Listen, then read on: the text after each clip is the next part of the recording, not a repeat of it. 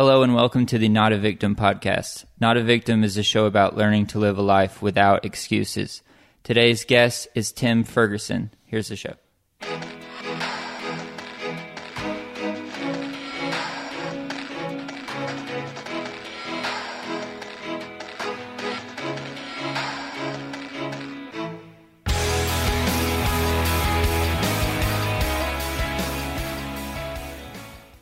All right, man. So just tell me a little bit about your background, your upbringing, and just kind of everything that led uh, to where you found yourself years ago. I grew up uh, in Avondale Estates, and my uh, parents were very uh, strong Christians. Uh, we went to church every time the door was open, and uh, the my perception of the church that we attended was that it was very emotionally driven. Um, it was like uh, my perception would be that you went down to the altar and uh, the you got struck by a bolt of lightning and were good to go for life. Mm. There was not a lot of to me learning uh, the word. It was mm. just very uh, emotional driven, and uh, there was no uh, drinking in the house. And we went to church every time the doors were open. Sunday night, Wednesday night. If there was a revival, we went every night. Mm. And uh, and as I said, my parents did not drink, and we were not allowed to do a lot of things that I thought that other kids were allowed to do. We weren't allowed to go to movies. My mother uh, didn't wear pants, and uh, a lot of the people that uh, we went, I went to church with, uh, the ladies uh, maybe didn't wear makeup or didn't cut their hair, and so I felt very different than most of the friends that I, that I went to school with, and um, I felt like we were not normal. I, I, it was I was very. I can remember just being like obsessed with. I just wish my family was normal, mm. and uh, I felt that way, you know, as like a homeschooler, and now it's kind of normal or whatever. But just like everybody growing up, everybody knew everybody else from school and stuff, and I just didn't have that. I just was an outsider kind of everywhere for a while. But anyway. We lived on the outskirts of town in sort of an industrial area, and there weren't a lot of kids, and I was um, isolated a good bit, and um, my I didn't have a lot of friends. They would come, the children would come and go. Most of the houses around us were rental houses. And um, one day I told my mom I wish I had a friend to play with. And she said, Why don't you just come up with an imaginary friend? Well, that was, uh, I took it to extreme, and uh, I would have an entire football game, uh, halftime show, uh, dating the cheerleader, and of course, uh, in that situation, the good part about it is my team would always win, and I would always be the hero of the game. Didn't you feel like you were rigging it though? Uh, no, and and also one of the byproducts of that was I was a very poor uh, loser. Um, I expected my team to win every game, and uh, I would get very upset uh, if I didn't win. And and also, I was very quiet and shy uh, around people, but also on the other extreme, I could have a violent temper, temper especially uh, when it came to uh, losing at uh, sporting events and and like I had an older brother that was five years older than me, and if he would beat me at something, uh, I would I picked up rocks and. I think he quit playing with me when I picked up an axe, but uh, bricks. Uh, but uh, anyway, when when I was eleven, we moved, and also uh, something that a very significant thing that uh, when I was around six, um, I had uh, I cousins that were um, were a year older, a year younger than me, and we did some sexual experimentation uh, at that at, at that age, and, and, it stopped around that age when I was very young, but. Uh, I carried that with me for a long, long time, and it really tormented me. And uh, I felt a lot of remorse, guilt, and shame over uh, the fact that uh, that that had happened. And uh, but when I was 11 years old, we moved from the outskirts of town into the city, and I went from having very few friends to be being surrounded by the people that I went to school with and having many, many people to play with, kids to play with. But one of the things that down the street from where I live, there was a, a private swimming pool, the city swimming pool, and we were not members of it. You had to pay to be a member of it. My dad always said it was too expensive, and so that once again kind of made me feel like uh, I was not normal. And then when I began to go to these friends' homes and um, they opened up their refrigerator door and I would see beer and wine or I would see a liquor cabinet uh, stocked in their home, that was shocking to me because um, the only people I had ever known who had drank alcohol were uncles and grandfathers who drank alcoholically. And to see people have nice homes and nice cars and good jobs and, and going to church and having alcohol in their home uh, was quite eye opening to me. I, I didn't know those two things went together. So, as my high school years went on, I wanted to fit in with that group.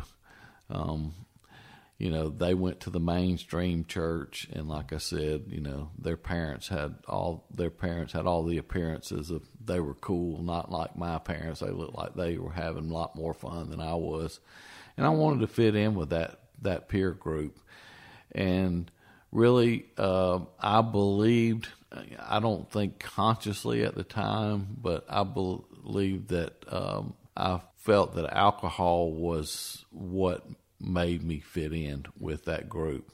Um, you know, proving that I could uh, drink and, and cuss and do all the things that go along with alcohol just as well as anybody else could, and and uh, and it gave me the perception that um, I that I fit I, I, now fit in with those people uh, because I drank with them, and they became uh, my closest friends.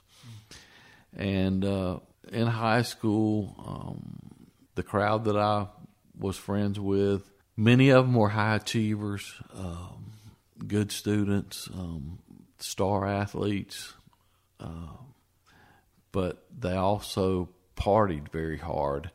And I was not a high achiever uh, or a star athlete. I just did the party part and I was a fan. I sat on the sidelines. I was a, a fan of of life, of what was going on around me. Uh, but I was, and I wanted the accolades, and I wanted the achievement, but I did not want to work to do it. I did not have that concept of the way you achieve in life is by hard work. I, I honestly thought that um, most people who were in um, important positions in life um, had conned their way there or manipulated their way into that situation. And I did not, my parents did not instill in me um, that work ethic. Uh, my dad said, you need to get an education so you won't have to work hard like me or my mom said would say you know tim doesn't have to study. He can just go to class and he's so smart he doesn't even have to study. So i didn't. And i made marginal grades. I passed but i could have done a lot better uh, had i pushed myself. And uh, I drank on the weekends with my friends um, all through high school.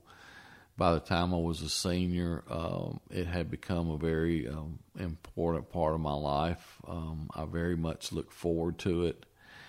I also should mention that um, when I was 11 years old, um, I had an uncle who was the father of those two uh, cousins that I mentioned earlier, and he was, um, in my opinion, at that time, and I perceived him as being the worst person on the face of the earth.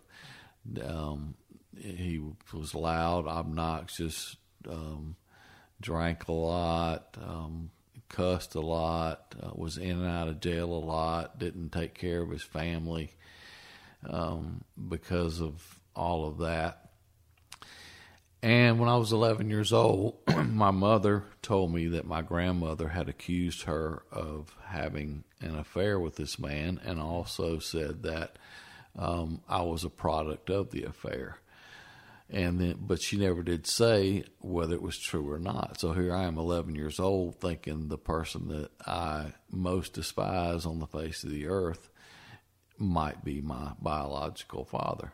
And also uh, that i carried that with me for a long long time and uh, that and that was one of the benefits that i got from alcohol that i was not looking for I when I started drinking, I started drinking totally just to fit in. I wasn't trying to blot the world out or forget. Um, I just thought it would help me fit in, and, and I felt like it did. But the byproduct that I found from the, the effect, the physical effect of alcohol, was it suppressed all of those um, things that um, bad memories from my childhood and pushed them way deep down inside and uh, help me to forget them. Um, I felt, um, but uh, by the time I was a senior in high school, I pulled up to a car wash just before school started, and the cheerleaders were doing this car wash. And when I pulled up and got out of the car, uh, one of the girls said, "Well, here's the class drunk." and I would have worn that as a badge of honor had not my uncle also been standing there getting his car washed and heard what the girl had said. And then when I got on into college, um, it became um, uh, more frequent during the week, and I began to have uh, problems as a result of uh, my drinking, uh, relationship problems, school problems, work problems, um, law problems, DUIs. Um, I didn't always get in trouble every time I was drinking, but every time I got in trouble, I was drinking. It was and it was a cause from drinking, and um, I, uh, in my early 20s, uh, it escalated from alcohol also to drugs and um, a, a, lot of amphetamines and cocaine. And the thing that I discovered about those drugs was that I could drink and drink and drink and drink and continue going and stay awake and not pass out. And and my friends and I sort of got uh, off, kind of off the deep end um, into to that stuff and running the streets of Atlanta and staying out all night long and walking out of the bars when the sun was coming up and just leading a very uh, destructive and, and immoral life. And uh, I, at that point, I was so far out there, I, I did not believe there was anything such as true and false. Mm. Or go ahead. Mm. The next question um, is Was there ever a season in your past, whether mental or spiritual, that you felt you would never get out of? And I ask this every time because uh, five or six years ago, I was in uh, I was going through depression, which I had never gone through before, and uh, because of a failed uh, relationship and uh, or my first you know relationship, and um, and just in that time, in that season, like this overwhelming thought in my head from the devil was like the way you feel right now, like trapped and isolated. You'll always feel like this. That just you, there's no way out of this. You will always feel this way. And uh, and I've said this before, but like there was a part of me that knew that that wasn't necessarily true. That there was hope for me, and that things could be different again. But I didn't know if that was true or if I was just telling myself that to try to feel better. And those moments led me to and a really my very first honest encounter with God. But uh, but going back uh, to you, was there ever a time that you felt you would never get out of? Yes, and let me give just a brief, a little bit more background till we get to that lead up to that point. And I got a, a job, a, a, good job, and had some success, and went through a divorce and got remarried to my current wife, who was a, a very much a stabilizing effect in my life. And that I was 30 when I'm 31 when we were married. And uh, from the time I was 31 till I was 40, uh, when I stopped, uh, 41 when I stopped drinking. Uh, for 10 years of our marriage, um, I was drinking uh, excessively, and it kept getting gradually and gradually work, worse, even though there was some success in there in my career, and that success gave me the illusion that, well, I must be doing things right. You know, this must be fine what I'm doing. Uh, we we sold a house, we bought a new house, and and I got promoted.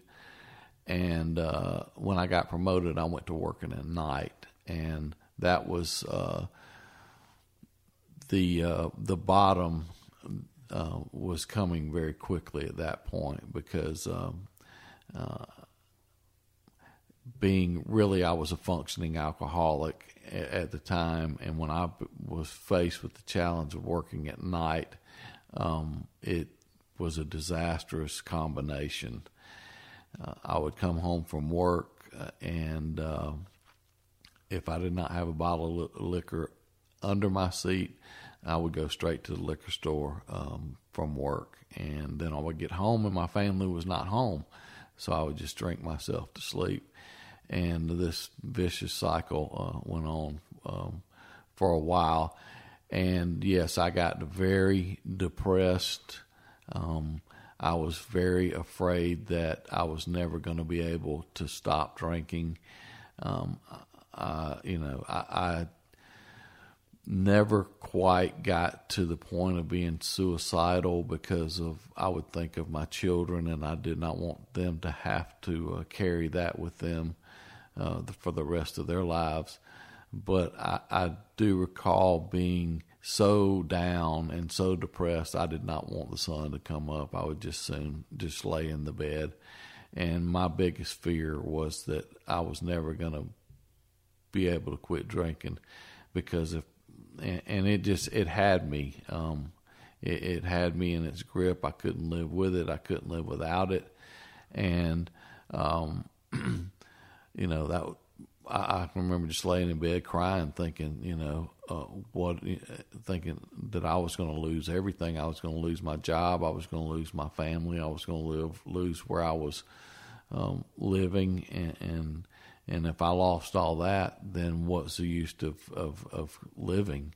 And um, and uh, but I still couldn't stop, and um, I uh, went to some recovery uh, program and uh, in and out, in and out, in and out, and uh, was able to did meet some people, and I saw that many people who were uh, involved in this program um, were uh, living.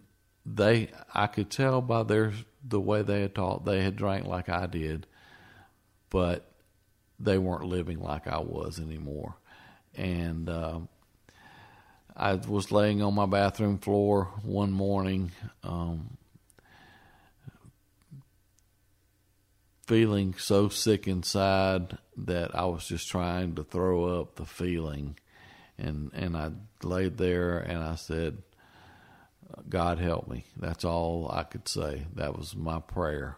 Was God help me, and um, two two men called me. I have no idea how they knew my situation.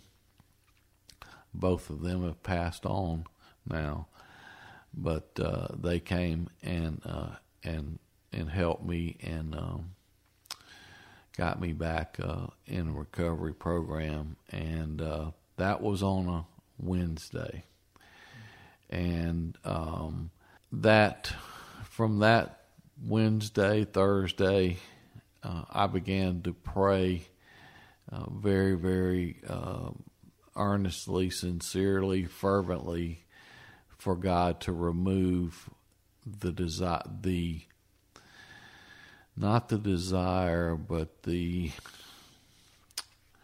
um, what's the word I'm looking for? Uh, Just like the the underlying things that drove you to to that well, place. Right? no, just just uh, the obsession. That is the word I'm looking for. That God would l- lift the obsession to drink from me. But and uh, I I prayed that till Sunday morning, and uh, my thoughts were that if the preacher was preaching on that, I felt like that God was speaking to me through him. That I was going to go down to the altar uh, that morning, and uh, he preached a sermon on a man with unclean lips who lived amongst a people of unclean lips, and that is a scripture from the Bi- Bible that I should know where it is, but that was pretty much the gist of it, and that pretty much hit me nail on the head. And so I went down to the altar and I prayed. And as I was down there, I felt like my prayers weren't going any further than the ceiling. And I'd been down to the altar hundreds of times in my life and felt that nothing had really ever happened before. Before, when I went down there, and this was just one more time. And as I got up, it felt like somebody grabbed me by the back of the shirt and picked me up but I turned around and no one was there.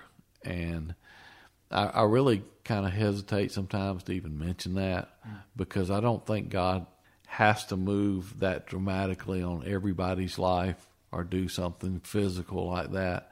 But I was so down, I just felt like He had to show me that He was for real, you know, and uh, and I felt like the the obsession to drink was lifted from me at that point, but I, felt an immediate sense of okay, I've taken this from you, but you're going to have to work for it now, and um, because going back to what you were saying, the underlying causes, um, drinking is just a symptom of, of my alcoholism. And uh, I you know, began to uh, go through um, the 12 step process that uh, um, are in so many um, recovery programs today. And uh, I did not, I didn't have a clue how to live. And I did not live on any principled uh, life. I was, I would be whoever I thought the, crowd wanted me to be that I was in at the time, and um, I had no plan for living. It was just get up every day and try to survive and um, try to meet my wants, and. Uh, so going through the process of the 12 steps, um, and, and, and my thoughts were, well, when I first quit drinking, I thought I was just a really nice guy who drank way too much. But when I was sober for a few months and began to look at myself through this 12 step process, I really realized what a rotten person I was. And uh, this began to to build a foundation um, for my life to where I live by the 12 principles that are behind those steps, beginning with the foundation, which is honesty. Right. If I if I'm not completely honest, then uh, I can't. Uh, there is no foundation. And that leads to uh, the next question, um, which is, what day to day things uh, have you changed, whether mental or literal, to not go back to old negative mental ruts? You know what I mean? One of the things that I've learned uh, in recovery that is absolutely essential and one of the most important things that I do every day is to get up and have a time of reading, prayer, and meditation. Most people live in the three dimension dimensions of the mental, physical, and emotional. And to get up first thing in the morning and tap into that spiritual dimension is so important. And it's saying to myself, I'm not in charge of my life. God's in charge of my life. And also, as I read my daily reflections, uh, God speaks to me through those daily reflections, and so many times gives me what I need for that day. And um, the Bible says, Be still and know that I am God. It doesn't say run around like a chicken with your head cut off and run out the door and try to prove to the world you're somebody. It says, be still and know that I am God. Um, the last question is what would you say to someone who is between who they used to be and who they wish they were? You know, they're like right on this fringe of of you know they I don't know maybe they're cynical of a different version of them, a better version of them, or this all sounds very Tony Robbins to them. That it's just like um, you know it's great that you get up every day and meditate, but you know, but I get up and my kids are screaming or just whatever that is, which I'm sure you've experienced that too because you do have kids. But just what do you say to someone who is on the brink of these two things, of who they were and who they, you know, in a different version of them? Well, um, if you like what you're getting, keep doing what you're doing. But if you want to uh, something different, um, I have to change and uh, I can want to change, I can need to change, but changing is not, you know, recovery is not a, a feeling. Mm. It's an action. Mm. We have to, I have to take action to change. If if I want something to be different, I have to take action, and um, every day, um, start my day that way, and um, pray throughout the day as I go through my life. Then every night, uh, I read some of the Bible. Um, I read other literature, and uh, I try to reflect upon each day and uh, do an inventory of the day. And, and, and most and not just focus on what uh, I wish I would have done better, because there's probably a lot of good things I did in that day, probably a lot more good things than bad, or, or things I wish I would have done differently, and uh, and then you know if there was things I wish I would have done differently, think about you know and pray about it, ask God. So, would you say that um, as you're as you know your story has progressed that you have gone from being emotionally driven to slowly walking towards being principally driven that or that's just what I've heard somewhat that like now you force order when you know regardless of feeling in certain areas you go this is what I do because um, because that kind of discipline just so many positive things come from that that like emotions are up and down that I usually feel, you know, like total despair and then like some random joy and then laugh about something within like a five minute spectrum. But um, anyway, what would you say that you know that like Yes. that, that now you I don't know, just principle is first now. And that, you know, obviously, and this is going to make me sound like a super old man or whatever, but um, culture now is just like, you know, anything that feels right is right, which is obviously self contradicting, but um, just this emo- this mentality that just like whatever feels right at this moment is what you should be doing because why wouldn't you do it? It makes you it makes you feel good. But that every um, and this isn't really a question, but just every man I respect, or every person whose life uh, I respect, they hold themselves accountable, and in that they live off principle that decision or emotion follows that. And you know, I'm not at that place. That's why a major reason I'm doing this podcast is that I'm still very driven by emotion first. But anyway, any thoughts on that? I, I didn't do a great job of making that a question. No, I know. Uh, you hit on a very good point. I have to do, and and I have to pray for strength and courage to be able to do this. But I have to do the next right thing, whatever that is in life, no matter how I feel. That is one of the absolute most important things. And what was the first thing? life. What was the first thing? The first area that you did that. You know what I mean? What was the very first thing in, in your story that you put your foot down and said, "Every day I do this" or whatever? Well, um, just for example, maybe I don't feel like getting up and going to work, or I don't want to go to church, or many, many, you know, or I don't want to get up and do my daily reflection this morning, or I don't want to go to that meeting, or I don't want to read the Bible tonight. I'm tired. I don't feel like it.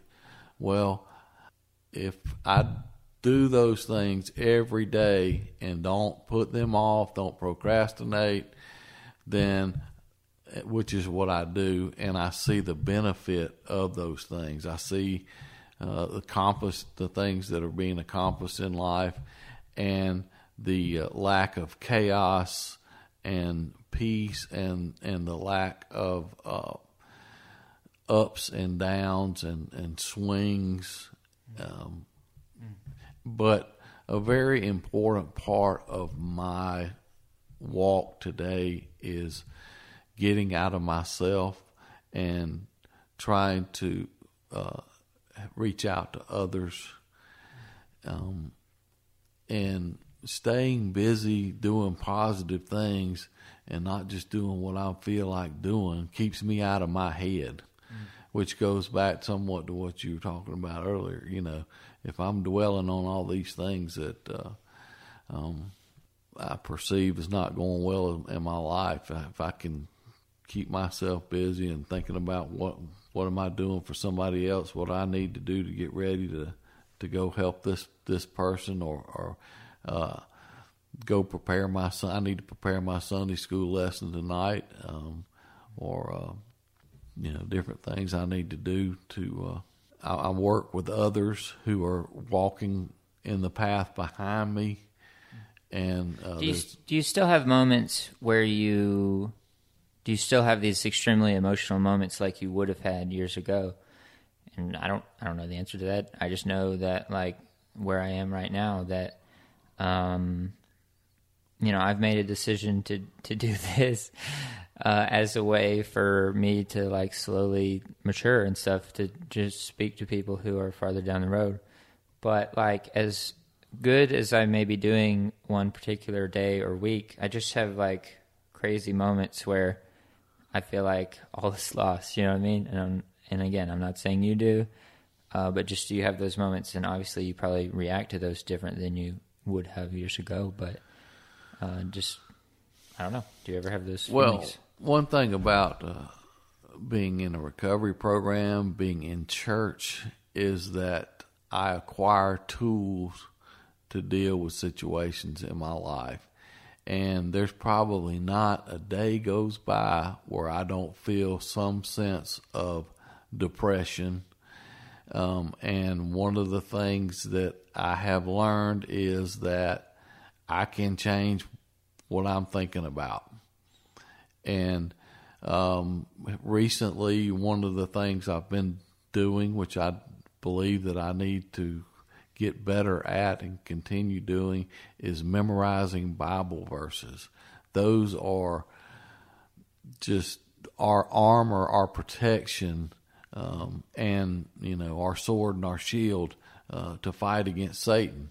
Because remember, uh, Satan is the one who's after us. You got we. Ha- I have to realize uh, who the enemy is and, and, and fight against him.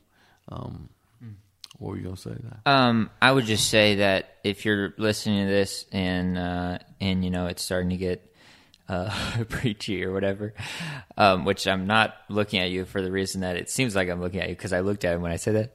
Um, I'm speaking for me. I'm asking the question. So, but but all all that to say, um, I tend to be very cynical when it comes to listening to something like this. That's like a way to better yourself. That um, I don't know. I'm just it's probably just like arrogance or whatever it is, or um, I just don't want to discount what what the listener may be feeling because emotion is so raw depending on what it is you're going through.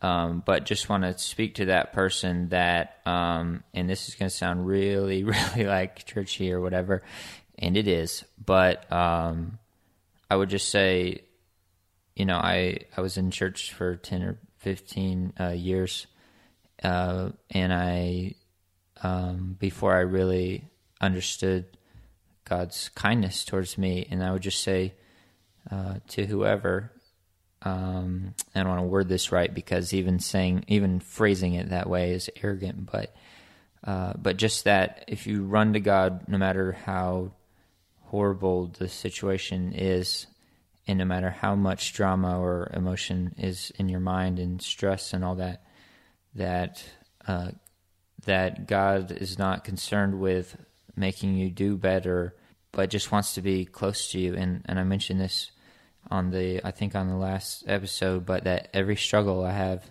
goes back to some kind of fear and some kind of loneliness and isolation and some kind of deep need that I don't see uh, being met by anyone around me. And you know, most of those needs I feel like are so deep that I can't even bring them up.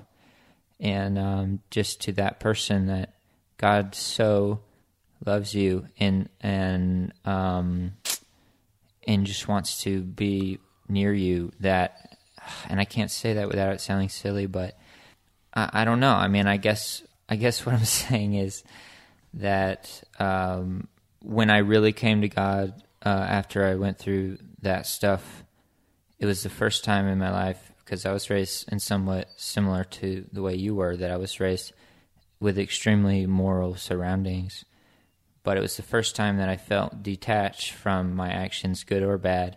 That humans will always judge other humans on what we do because it's how we're wired, and asking someone not to judge that way is just going against the way that that we're wired. But that God sees every motive of the decisions I've made, and so when I do something or I fall and it's really bad, it's not that it's not bad, but that God sees every motive and every instinct and every need that led to this falling, and that over time, God is slowly uh, can repair those fears and very delicately.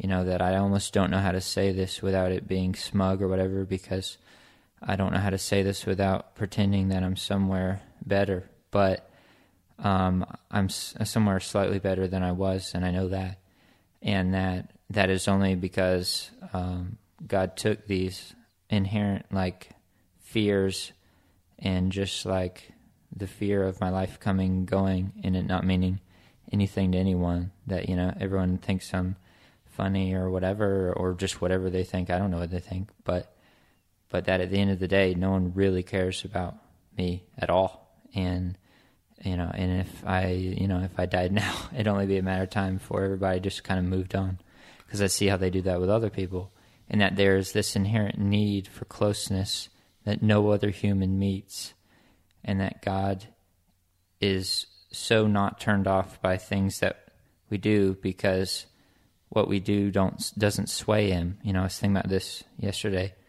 and this is a never-ending struggle with my life. That um, when mistakes are made, I don't believe that that really angers God or like pisses him off because I don't think, and this comes from previous struggle, that I have that kind of sway over God's emotions. That true is true whether I believe it or not, and I believe God is God whether I care or not, and that because of that, my wrongdoing and my right doing do not sway God, that God is completely above that, and that I cannot make him in my mind, and I can't break him in my mind because of areas that I've fallen and, and am falling now. And um, anyway, don't have a whole lot more to say on that other than if you're in a place right now where you feel like you can't tell anyone, especially can't tell the ones close to you, and you don't feel, you just don't feel close enough to anyone to trust anyone, that um, that God just has compassion on you and sees the instinct behind every um, fear and every fault in that you know, even my version of God, if you listen to me and think of God through the lens of what I've said or didn't say, that would be very skewed because of every flaw that I have. But that if you go directly to Him and ask and address Him with honesty, however that looks, whether it's yelling or or sweetness or just whatever that is, God can take that total honesty. Um, that He will meet you in that place, and um, anyway, thank you so much, Tim, for your time. Thank you for your honesty, and uh, thank you for asking me. I'm honored that. And this has been really great. I'm super hungry, and so and so we will see you guys next Monday. Peace.